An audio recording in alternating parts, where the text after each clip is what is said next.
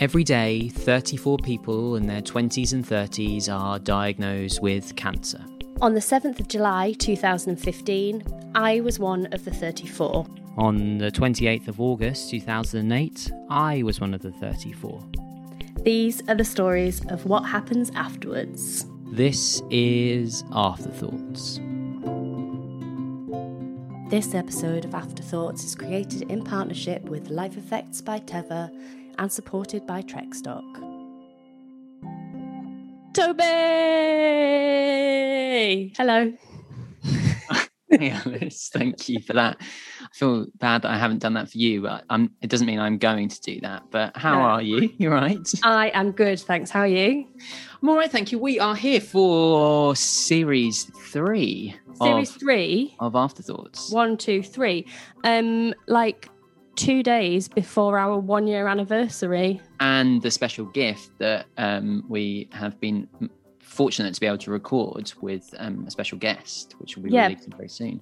But Well, it would have been already- released by the time It'll time have been we, released, they'll have already had it, so they'll, they'll be done with their gift. They'll be like, Yeah. give us more. over it, yeah. Yeah. But we're back with the first episode of series three, and oh boy, is it a cracker! Before we get into that, the fact that the um, stay at home order has been lifted, and um, that means that outdoor sport can resume. And the fact that outdoor sport can resume means that outdoor swimming can resume, which means that at two o'clock, I am going for a swim, my first swim for nearly three months. And I am really excited about it. Yes, we we can all tell how excited you are about it. Look. But it's I, but it's very exciting for you, and and for all those people who suddenly getting out to be able to out in a different way, and Oh my goodness. that Like- moment you're jumping into the water, I'm expecting is going to be really exciting. Well, I'll be walking in slowly because it's less than 10 degrees, and to jump in Mm. would be foolish and could potentially risk uh, heart failure. okay. Um, so I will be walking in slowly, as Please is the safe slowly. way to enter water when it's that cold. Um, but yeah, I'm super excited. Um, I I use cold water swimming for my mental health, um, and I have really, really missed it. And um, it just, I don't know, I've really felt, I've really felt this winter lockdown, um, and I am just, yeah, getting back in the water. The cold water is like a balm. It's like the best way to soothe my soul. So I'm very, Mm. very excited for my swim in a little bit. But yeah, while I will not be diving into the cold water because that would be dangerous, um, this morning um, has been fantastic. It has been fantastic to dive into Charlotte's um, stories of her cancer experience and um, thank you. Um, and wow, what what an incredible way to kick off um, series three of Afterthoughts. It is a bit like I can imagine. I've never done it before. A bit like cold water swim. I think like we we've kind of like you've you you you're heading into it and my like it's like this is a really like the stories just refresh. It's like Oh. episode one refresh of afterthoughts. So powerful. So like so beautifully told, and I just can't. Hundred Yeah. Yeah. Um, just I was I was in such admiration of her determination and her power and just the way she confronts everything. I just thought I just felt that she confronts all of the things that she faced and everything she faces head on and um, I cannot wait for our listeners to hear all of these stories and also um, Charlotte's incredible laugh. So let's dive in. Uh, Alice will be diving in later, but let's us all dive in right now to Charlotte's episode.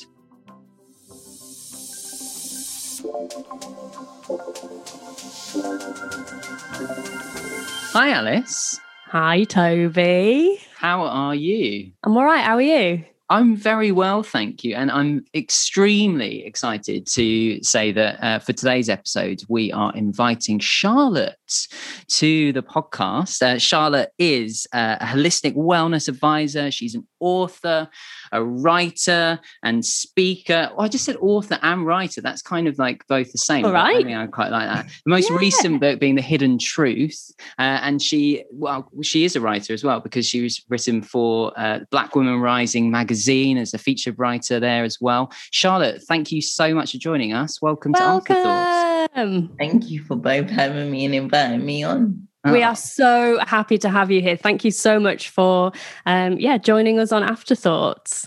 So we are delighted because we're diving into series three's quickfire questions, which Yes. there's a whole new load of uh, excitement. I mean, I, I I love the quickfire questions because they're never quick, and really, it's just for us to get like the the most bonkers, crazy responses about uh, people's uh, uh, I, like who who are the humans that we are we are meeting on afterthoughts. yeah, because for us, it's, it- I mean, this might be a podcast about cancer, but um, Afterthoughts is about the human before it's about the person who's had cancer. Like, that's so important for us. And that's why we include these often not that quick fire, quick fire questions. So, shall we make a start?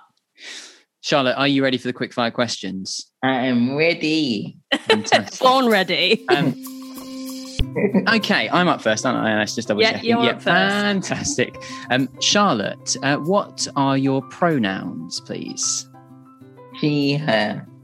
And who do people say that you look like? Um, I'm Marie one time, which I definitely don't. Mm. Ooh, okay. Um, but yeah, probably I look more like my dad.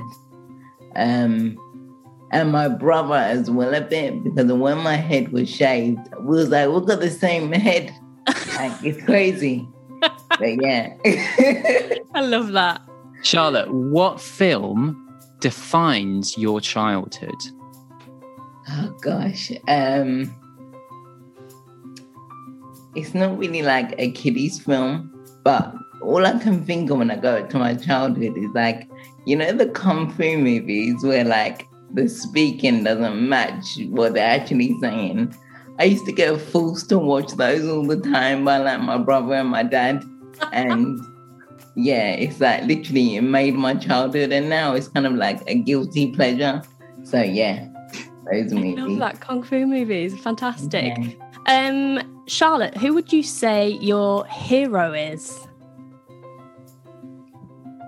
Okay, so I'm gonna call myself my hero only because everything that I've gone through.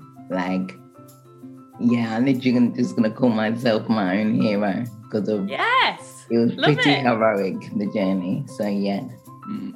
Um, I'm Big a fan of I'm a that. hero. So yeah, um, and Charlotte, um, nicknames. What was your favourite? Have you had any? oh gosh, I've had so many. Um, there was Cece, there was Squeaks because I used to have a squeaky voice. There was Pumpkin, Peanut, um, Munchkin. I got so many nicknames. Um, Pookie, I hated that one. I hated that nickname. Oh my gosh, my mom used to call me Princess Pookie. But yeah, um, Princess But- Pookie. yeah, it was. I don't even know. Um, if you had to listen to one song for the rest of your life, what would you choose? Chronixx. I don't know what it's called, but the beginning goes, When I wake up in. Oh, let me not sing on the podcast. Wait a minute. Easy. um, I can't remember the name. I think it's something like I am blessed. I think that's what it's called. Yeah. Amazing. Chronixx, I Okay. am blessed. Roller coasters. Love them or hate them? Love them. Oh, great. And um, this is a big question. This is, this is a really big question. What is your favorite way to eat a potato? Oh gosh. um probably I would say I would chop it up. And this would be a sweet potato because I prefer sweet potatoes. So I would chop it up, I'll put on a tray, I'll put some salt on it, some black pepper, some herbs, and I'll just, yeah, put in the oven and just make some sweet potato chips. Man. Homemade. Fresh. Oh, now I really want sweet potato chips. Mm, yes. Uh, and Charlotte, last question. What uh, was your diagnosis, please? Um, stage three lymphoblastic lymphoma, or also known as non-Hodgkin's lymphoma.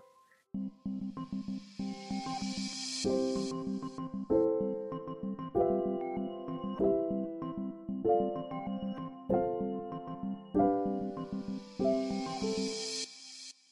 First up, we are going to talk about beyond a diagnosis. Um, we tell the stories of our diagnosis so many times, and often this story becomes really rehearsed, and we can roll it out like it's a performance. Um, and we really want to explore the stories of beyond that. We want to hear more about what happens after that moment. So, Charlotte, we're going to hand over to you now to tell us a story about beyond a diagnosis. Okay, great. Um, I literally see everything that I talk about in my head like a movie when I go back to thinking of what went on after my diagnosis. And I remember my mum dropped me to college. Um, I was studying music technology. And so, first of all, when I was in the car leaving the hospital, I remember me and my mum, we'd gone into a room and we just finished like basically crying and I didn't even know why I was crying, but my mom was crying and it made me cry. And we got in the car and she was driving me to the college and she wasn't really saying much, but I was, I think, I don't, I don't want to say I was being naive, but I just been diagnosed, but I wasn't in a sad mood. I was, I was in like a very upbeat mood. I remember I previously had a friend when I was at school who was diagnosed and she got to make a wish. And that was actually one of the first things that was in my head when I was in that car journey. I was like, oh my gosh, I can meet Missy Elliott and maybe she'll help me with my producing the music. Or, oh my gosh, I can go on the Oprah show. Like, it was like, do you realize you've kind of just been diagnosed with cancer because of the things you're thinking of? I'm sure it's not normal. And then my mom didn't really say much. It was quiet. And I got to the college and I walked in and that day seemed really quiet. I don't remember seeing none of the people that I knew. It was like this long walk down the corridor into one of the music classrooms where I had loads of keyboards. And my teacher, I remember here, like he reminds me of like a younger version of like Keanu Reeves, like that's the kind of look that he had. And um as like I was there telling him what was going on, his face was definitely just in complete disbelief. Um, and I think I could almost feel like his, I could feel his feelings in my body, and they didn't really I didn't really know how to react to that. So to be honest, I just wanted to get out there as soon as possible so I could get on with my day because like I said, I was in a happy mood and that kind of made me like bring down the tone a little bit. So it was a brief meeting, a brief chat, and then it was back to the car to see my friend. And I told her about it. And then I called my cousin to tell her that I had it. And she started crying, and then I started crying. And then it was like, ah, this is going to be so emotionally exhausting to tell everyone. So I wrote a text and just texted everyone, oh, by the way, like I've got cancer. And to this day, my friends are like, how could you send me a text that you got cancer? But um, yeah, then me and my friend went shopping.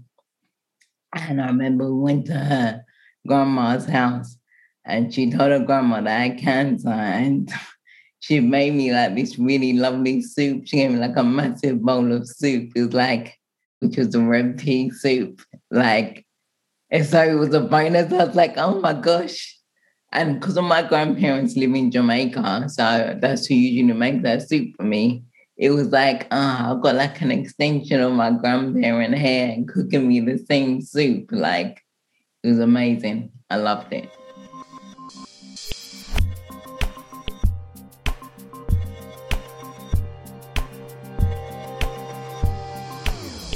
So, next up on Afterthoughts, we are focusing on the invisible impacts. So, there are so many things that you might see uh, that somebody who is experiencing cancer is going through, but there are so many things that are underneath the surface and might not be as noticeable. So, that's why we have invisible impacts. And it's over to you, Charlotte, to tell your story for this section. Okay. So, invisible impacts for me is definitely going to be based around kind of the things I experienced from my treatment. And when I first was in the hospital, um, you know, the first few weeks it was bliss. It was near Christmas. I had loads of visitors. Um, I remember I had like Christmas dinner in hospital. My mom like made the food, brought it in. My family was there. It was amazing. And I remember it was coming up to New Year's Eve when I was meant to be going like raving in London and the hospital in Euston. And I even asked the nurse, oh, do you think I could go out raving and then just come back? And I was like, no, I don't think that would be a good idea. And I was like, okay, like, okay. And then they was like, but you're going to be starting treatment on New Year's Eve. So I thought, okay. Um, and it got to that point, I remember watching the fireworks from the window of the hospital. And I remember my mom and dad was there with me. And I remember I beat my dad like at seven games of solitaire. I'm sure he let me win because he's an absolute pro at that game. So he definitely let me win because he must have like me feeling bad for me. But um, then the treatment began. And I think that's when things kind of started to hit home. So I was on a high dose of steroids and I got a well, steroid induced psychosis, which is where it was like someone else was living in my head. Um, I and named her Sharona. And it was like we it was like we were fighting for who was in control. And she was really miserable, really angry, really sad, you know. Like she was like all of my negative emotions, and then I was a happy emotion but she was mainly who was in control. And it, it was really scary because I don't know if anyone's seen the movie Get Out, but it was like that. I was in like the sunken place and Sharona was in control of everything. And it took ages before like the doctors would listen and change my steroid dose to kind of make it so that I wasn't having these psychosis episodes.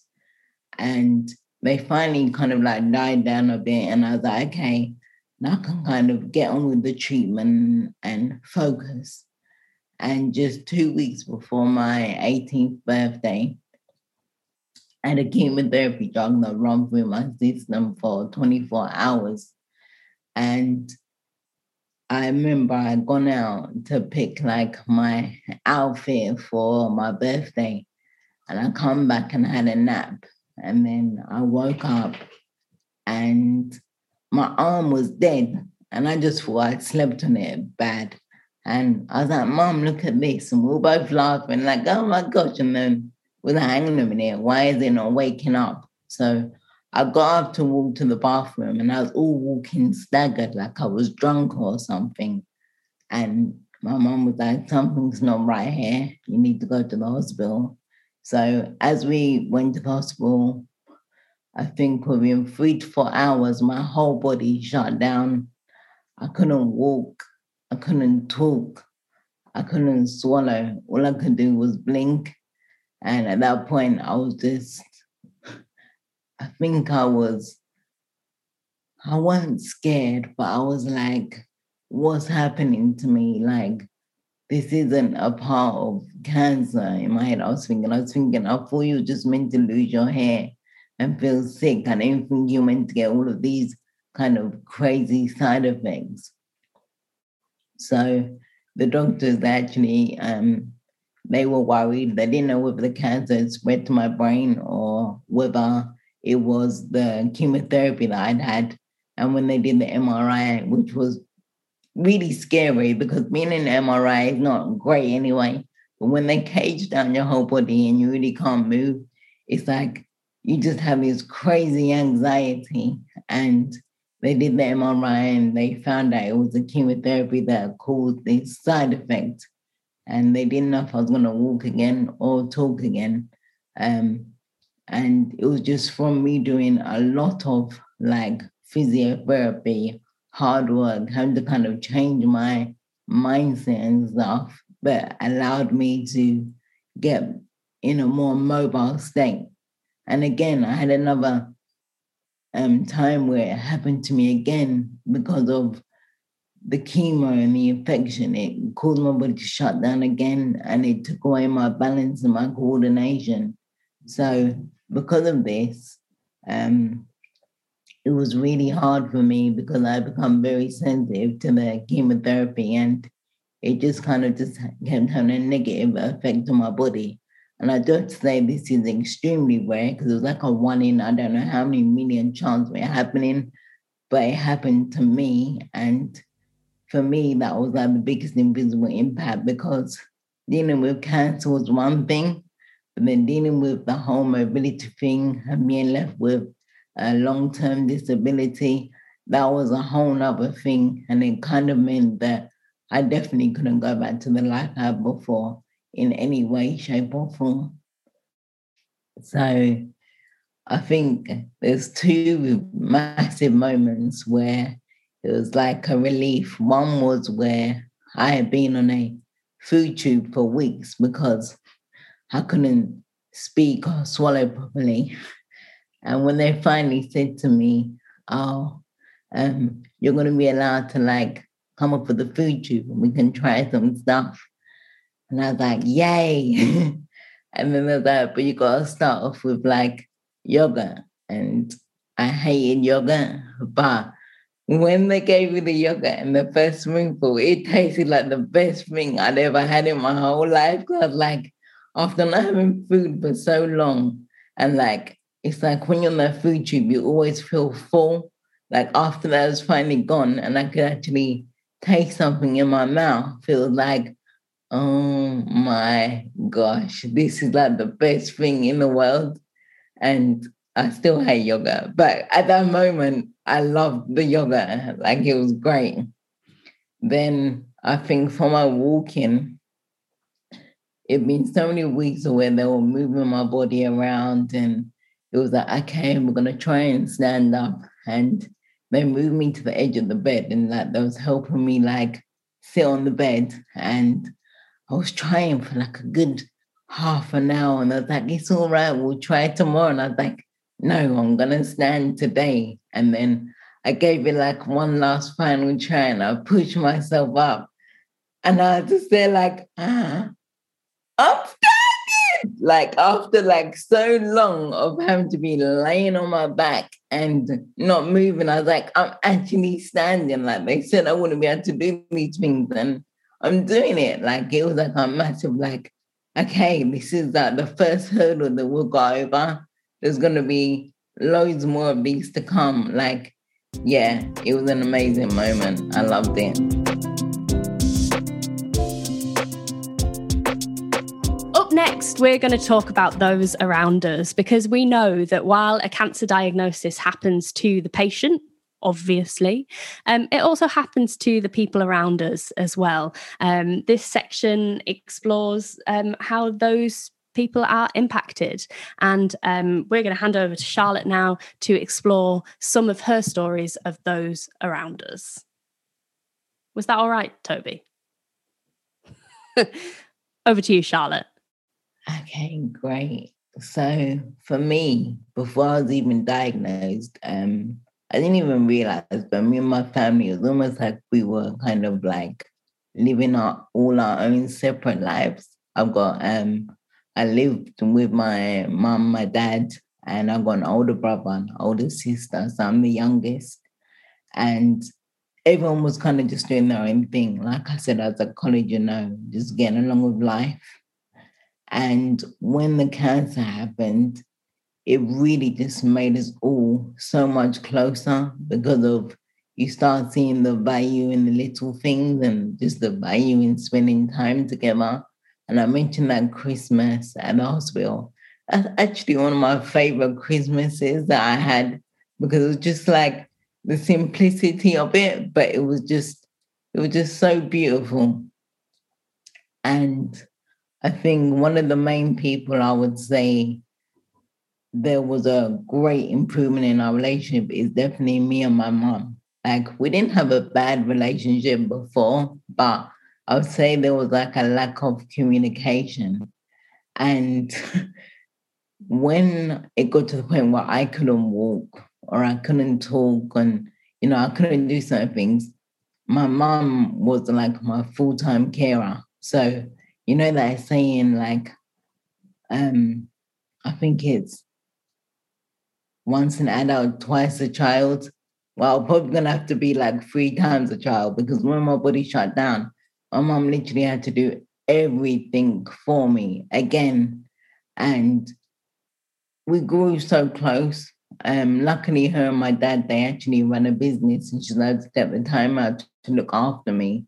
But when I say she literally gave up her life and put her life on hold to help me out, like the strength of how she coped. Like I never once saw her crying. Us all crying together. Like she was such a, a pillar, you know, such a tower of strength and confidence and like helping me get out of sticky situations where I fell down. And there was this one day where we was at home and she was working from home doing her paperwork and I was sitting in this seat and I was just kind of feeling a bit like, I ah, can't believe this is like my life. Like I was sad. And she was like, right, get up.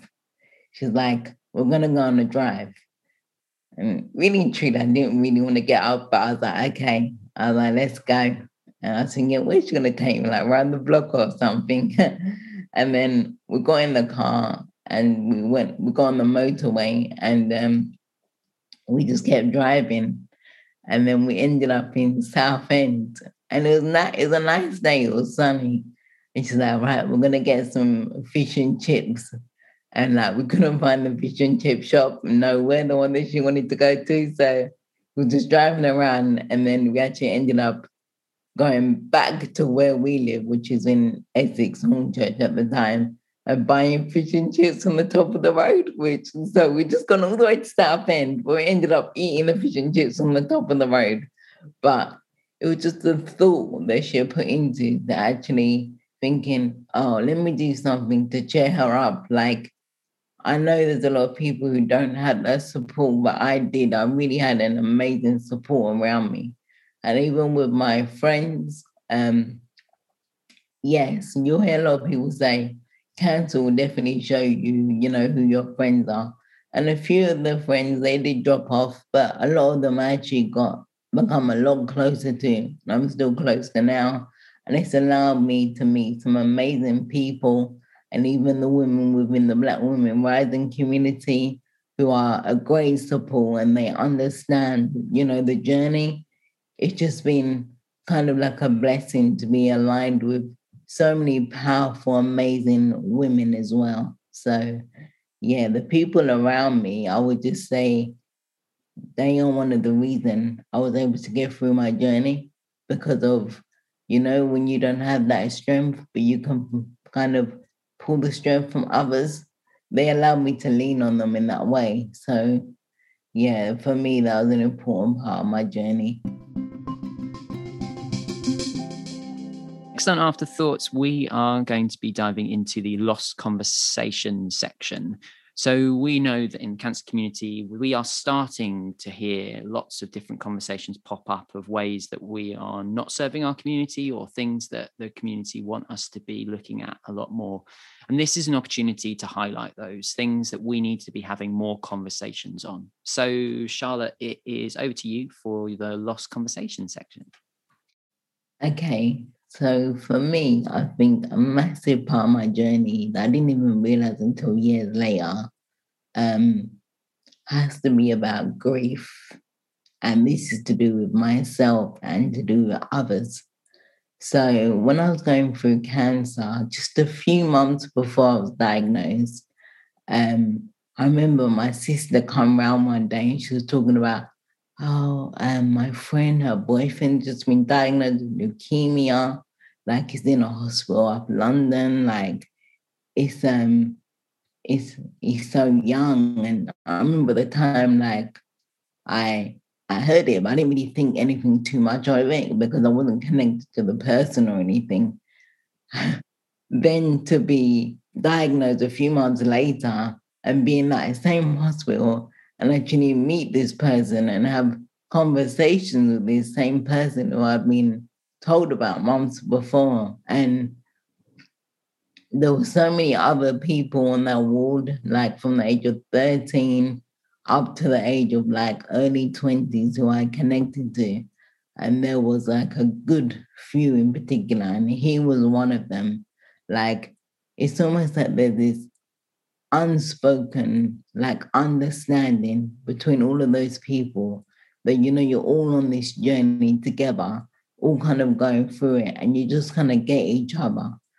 And there was him as well as another young lady. She was my age. And I always say we used to like reap havoc on the ward because we had our own private rooms. And whenever you have your own private room, you're not really meant to be leaving it because of your immune system's low. But we all used to go into each other's rooms and the nurse would always be like, get back to your room and all of this. And we'll be like having jokes and laughing. And um, I almost felt like she was even like a reflection of who I was as well. And we got on so well. And I remember the time when my body had shut down and I was in the hospital and I couldn't move or nothing. And my mom went and got her and wheeled her into my room. And then she was looking at me and she started crying. And then my mom started crying. And I'm just there smiling. And she's like, How can you still be smiling? And what I wanted to say to her is, I'm still here, but I couldn't talk or nothing. So all I could do was like smile and be like, like, like it's all good. Like I wanted her to know I wasn't sad. And we just had this great kind of connection. And um, I remember when I last seen her, she gone into remission and we used to like text each other, talking about all the things we we're gonna do like Cornwall Buck Bell was gonna go carnival, like she's gonna have this flow. It was it was gonna be like a turn up. We were gonna have a party sort of thing. And I remember a few months had passed and I hadn't heard nothing from her. And I texted her and I got a reply saying, Who's this? And I was thinking, is she playing games with me? Like, how can you be asking me who's this? And then I was like, it's Charlotte from the hospital. And her mum was like, I'm so sorry, Charlotte. Paris passed away. And my head, my mind was blown because the last time I spoke to her, she was in remission. So for her to just suddenly be gone, like I didn't know what to do. And then the same guy who I said that I met in the beginning, he went into remission and then he it came back within like two months. And within I think four months, he had passed away. And all the other friends, the six people I made friends with, they all passed away. And no one, and I can tell you this, no one ever can ever prepare you for kind of dealing with that kind of grief. In fact, for so long, it was just suppressed, you know, because they didn't know how to deal with losing that many people at that time. And you can't help but think, like, why why have they gone and why am I still here? Like so many of them. I even remember I wrote a poem and it was about saying, Did I really die? And they're really still there. Like I, I just couldn't get my head around it. And then there's a whole thing of the grief of losing yourself, losing that person who you was, you know, before you got diagnosed. And like you go through so much during your cancer journey that you evolve and you're no longer that person. And sometimes people can't even understand you because of the way you change through that journey. It's almost like you can't expect me to still be the same person after I've just gone through such a life changing experience. So you almost have to grieve losing that part of yourself. And for me, it was a tricky age because I was going from being a teenager into adulthood. So it was like I was almost grieving my younger self um, to then turn into this mature adult where I was expecting, I guess, to get on with things but yet so much had changed. I've been left as a completely different person. Um, even my voice had changed from like where I lost my voice. I couldn't even, um, I was on mobile like I was mobile before, and I used to be a dancer. Like all of these things, um, I basically had to grieve and grieve the old version of me. And it's something that I don't know if now people can get um, counseling and stuff over the grief of losing yourself and losing all your friends on the world. But at that time, I didn't. I kind of just had to go through the motions on my own.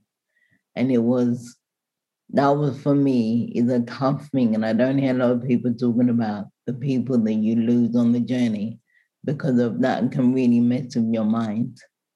So I would definitely tell my younger self to express more. Like, don't be scared to talk about your feelings. Like, don't be worried about making other people feel uncomfortable about your journey.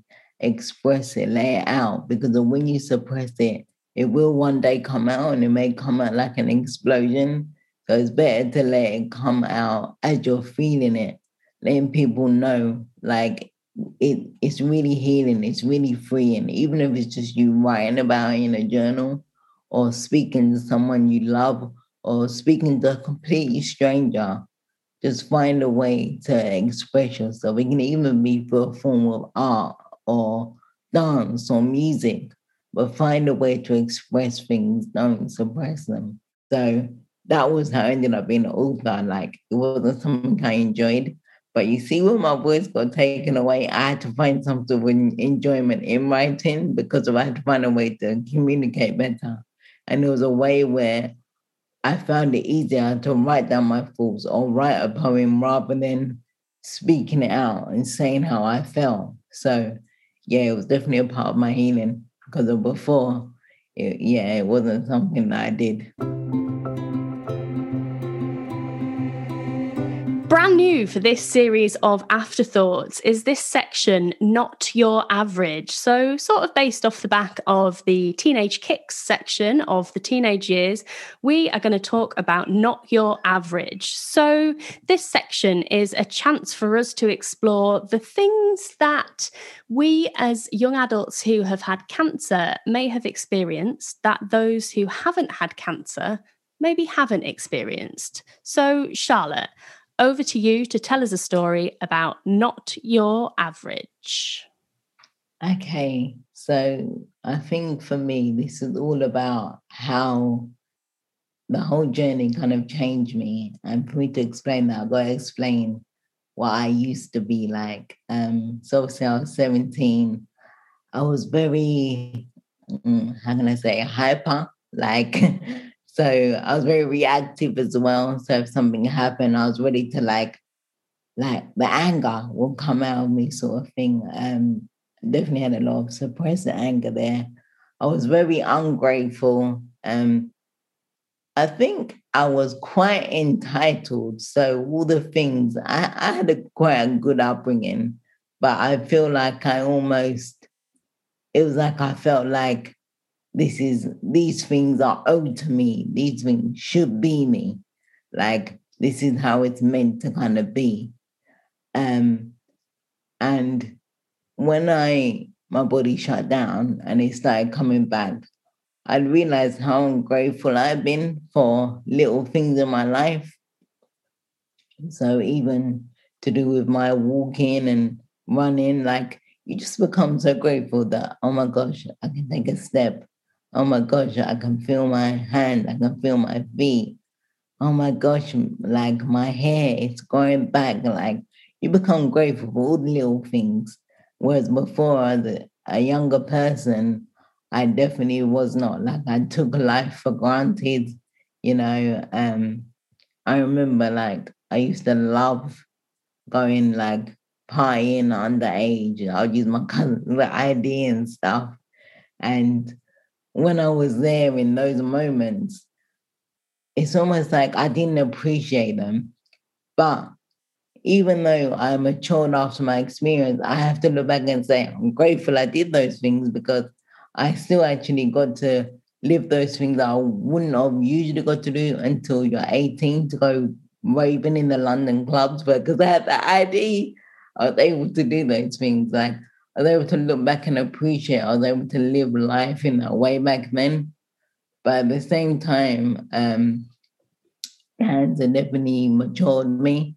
And I even sometimes find it hard to be in certain conversations with certain friendship groups of how they look to life, you know, when people are complaining about certain things, like everyday things in life. And I know we I like I still may do it now, but at that particular time it was like, no, like we're alive, like we should be grateful. Like, oh my gosh, like the sun's shining, you know, like little annoying people find a, a silver line to everything. That's me. Like I was like, no, like someone will come and tell me something like, no, like we've got really good weather today though. Or oh, but you did this though. So like I found a way to find like a positive in every situation. And I noticed that even though I have mobility issues and all of that, I'm so much more happier now because I'm able to see the good things in my life. Because before, it was almost like I was just picking out all the bad points or the things that weren't making me happy. Whereas now, my main focus is on the good things and what can make me happy. So, you know, the whole experience, it definitely helped me kind of learn what to appreciate in life and appreciate myself more, appreciate my body more, appreciate my health more. Um, like all the time, not just when I'm ill. You know, some people they don't appreciate the help, then they get cold, and it's like, ah, oh, I really wish like I could feel better. But I'm trying to be in gratitude for my health in every moment rather than just when I feel ill. So it's just the awareness of um of the body, awareness of the mind, and awareness of the spirit. I've like had this new kind of awakening to, I guess. And I like being crazy. I like being weird. I like being unique because it makes me just comfortable in who I am. And I don't have to try and live up to be like anyone else. So there's no pressure. That's why I'm my own hero. So yeah.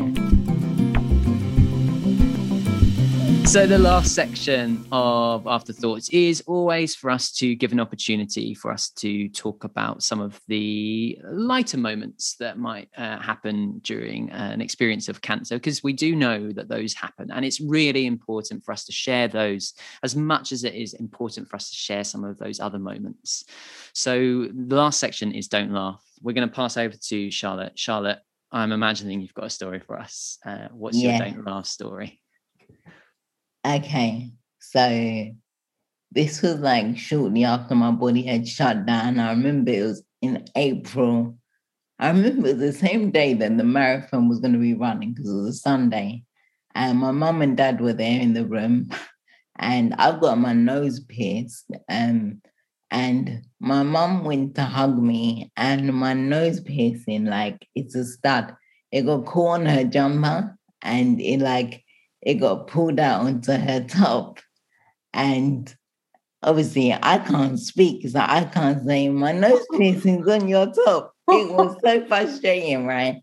I was I couldn't do all I could do was go, uh, so I was like going, uh, uh, uh. My dad was like, oh, what do you want to do? Go toilet? I was like, no, like, uh. And he was like, You're hungry? I was like, oh, like I was trying to point with my eyes.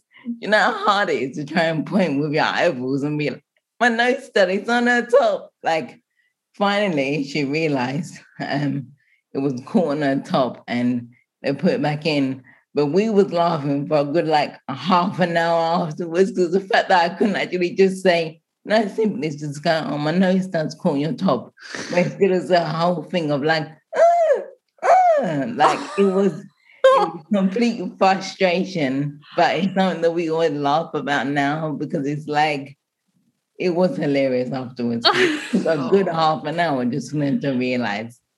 So yeah, that's my um also as a fellow yeah. as a fellow nose pierce piercer a pierced a fellow nose pierced person like number one i bet that also hurt yeah. when it came out. And number two i can just imagine the frustration and also the hilarity of your dad like trying to figure out what was wrong with you yeah. what the issue was and just it being so far from what your actual issue was. I can totally mm, mm. imagine mm, how how frustrated you must have been as well. Like, mm, I just want my nose stood back in so that my nose hole doesn't close up. oh, oh, bless you. That's a great story. A little like bonus story. Hey, let's go for it. Story. Okay, so remember I was telling you about um the psychosis and the whole Sharona thing. So you're gonna jump from me being Sharona to like me being Charlotte. There was one night in the middle of the night, um, I woke my mom up, must be like 2 a.m. And I started singing. And I was convinced that I could sing now. And I was like, oh my gosh, that mom. I'm gonna apply for the X Factor. Like I, am I'm, I'm brilliant. Like this is amazing. And she was like, um, I think you should just sleep on it. I was like, okay. Then when I woke up, it was like me again, and I was like, I can't sing again. She was like, no, inshallah, sorry, you can't. And I was just like, oh gosh. What were you yeah. singing? What were you singing? Can you remember? I, I don't even remember what it was, but your your I, mum can remember. Oh. she is holding that information from you. I really hope it was my Sharona. oh gosh.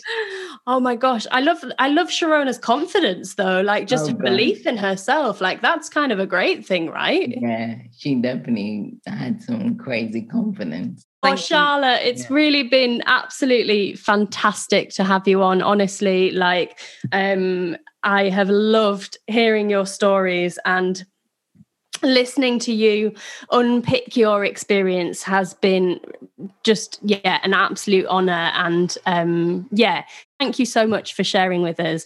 Um we really really appreciate it. Thank you both for having me on the show as well. i really appreciate that. Oh you you are so welcome. Thank you charlotte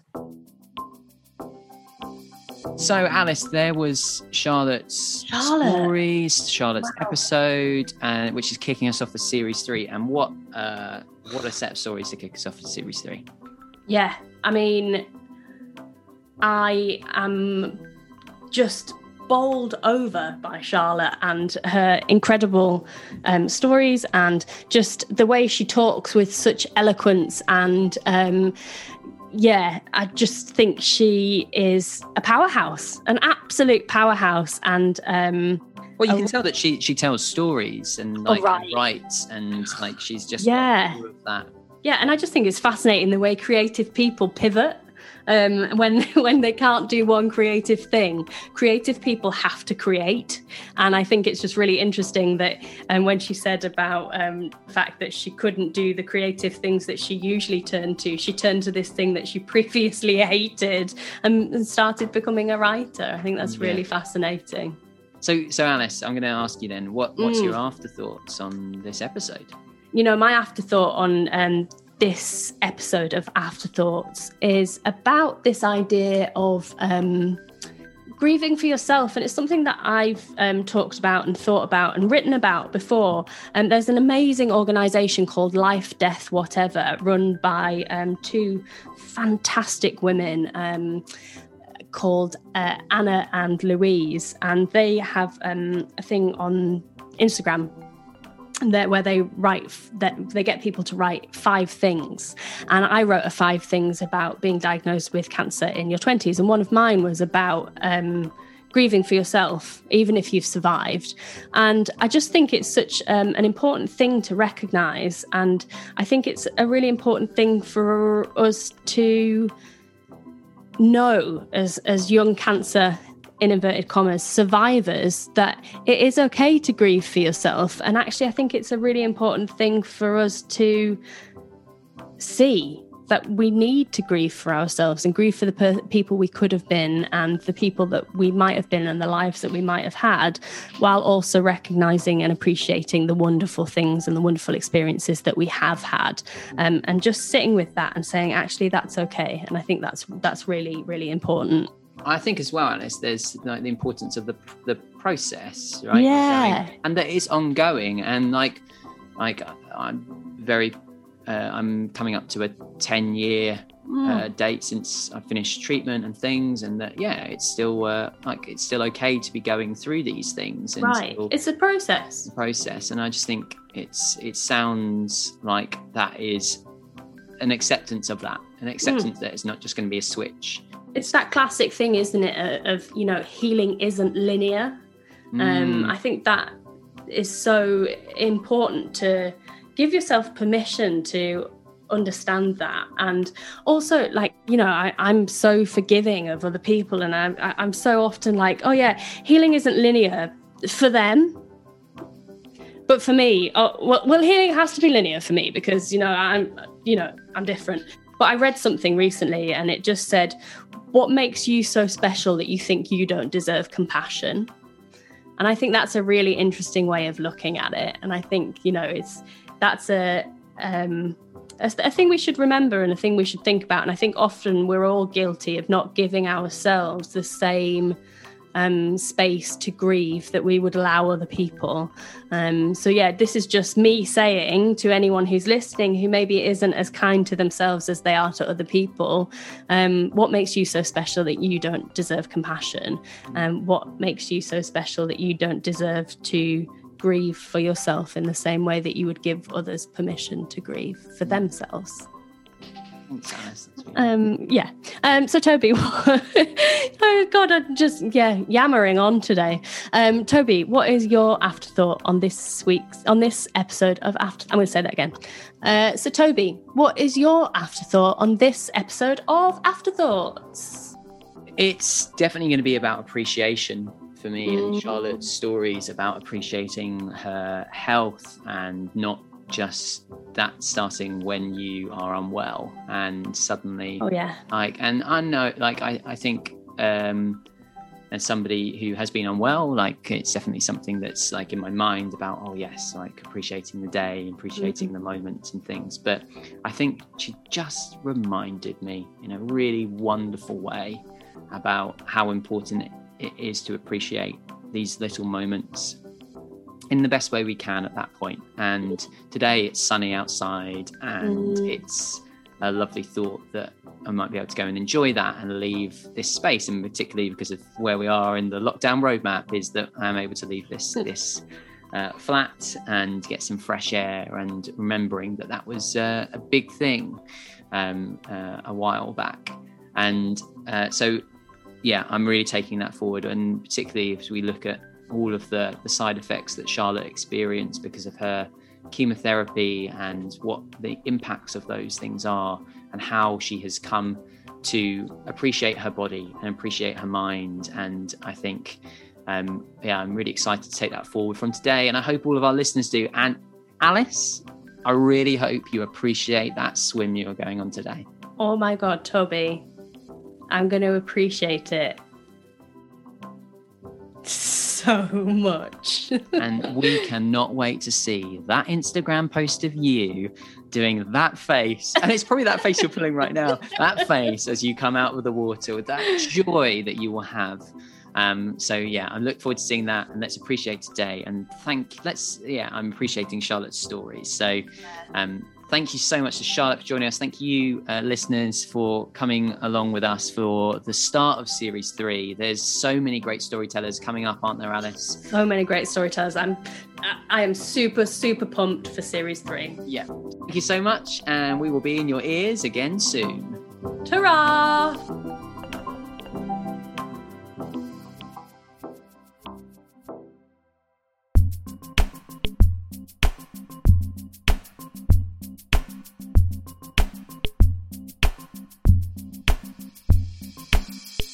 If today's episode of Afterthoughts has brought up any thoughts or feelings that you'd like to speak to someone about, we really recommend grabbing a cuppa with a friend or dropping them a message.